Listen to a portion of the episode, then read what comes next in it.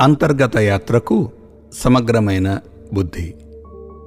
యోగం అంటే మన లోపలి వెలుపలి భాగాల కలయిక. కర్మ భక్తి సాంఖ్య బుద్ధి మొదలైన అనేక మార్గాల ద్వారా దీనిని పొందవచ్చు. తన స్వభావాన్ని బట్టి వారికి తగిన మార్గాల ద్వారా యోగాన్ని పొందుతారు. ఈ సమత్వ బుద్ధి యోగం కంటేనూ సకామ కర్మ మిక్కిలి నిమ్న శ్రేణికి చెందినది. కావున నీవు సమత్వ బుద్ధి యోగమునే ఆశ్రయించుము. ఏలనన ఫలాసక్తితో కర్మలు చేయువారు అత్యంత దీనులు కృపణలు అని శ్రీకృష్ణుడు అర్జునుడితో చెప్పారు.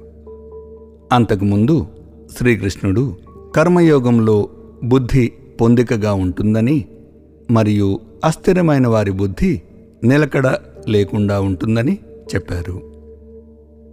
ఒకసారి బుద్ధి సమగ్రతను సాధిస్తే భూతద్దము కాంతిని కేంద్రీకరించినట్లు అది జ్ఞానోపాసనలో సమర్థతను పొందుతుంది. స్వయంవై ప్రయాణంతో సహా ఏదైనా ప్రయాణం దిశ గమనం కలిగి ఉంటుంది. ఇక్కడ కృష్ణుడి ప్రస్తావన అంతరంగము వైపు ప్రయాణం యొక్క దిశ గురించి. సాధారణంగా మనం బాహ్య భౌతిక ప్రపంచంలో కోరికలను నెరవేర్చుకోవడానికి తెలివిని ఉపయోగిస్తాము.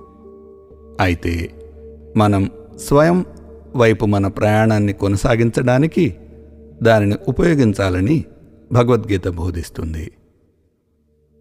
మన పాతుకుపోయిన నమ్మకాలు భావోద్వేగాలు ఊహలు ఆలోచనలు చర్యలు మనం మాట్లాడే పదాలు వంటి ప్రతిదాన్ని ప్రశ్నించడం ప్రారంభించడమే అంతర్గత ప్రయాణం కోసం పొందికైన మేధస్సును ఉపయోగించటంలో మొదటి అడుగు. జ్ఞానం యొక్క సరిహద్దులను దాటడానికి విజ్ఞాన శాస్త్రం ప్రశ్నించడాన్ని ఉపయోగించినట్లు మనం కూడా ఇటువంటి ప్రశ్నలు మనలోని పరమసత్యాన్ని వెలికి తీయడానికి ఉపయోగించుకోవచ్చు.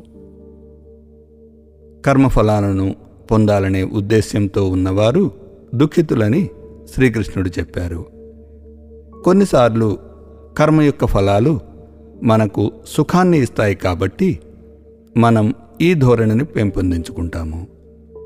కానీ ధృవీకృత ప్రపంచంలో ప్రతి సుఖము కాలక్రమేణా బాధగా మారుతుంది. ఇది మన జీవితాలను నరకం చేస్తుంది అనే నిజాన్ని గుర్తుపెట్టుకోవాలి. శ్రీకృష్ణుడు ఎక్కడా మనల్ని ద్వంద్వాల నుండి రక్షిస్తానని వాగ్దానం చేయలేదు.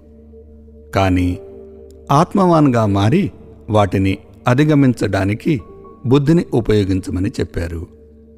ఇది తెలుసుకోవడం లేదా చేయడం కాదు కేవలం ఉండడం.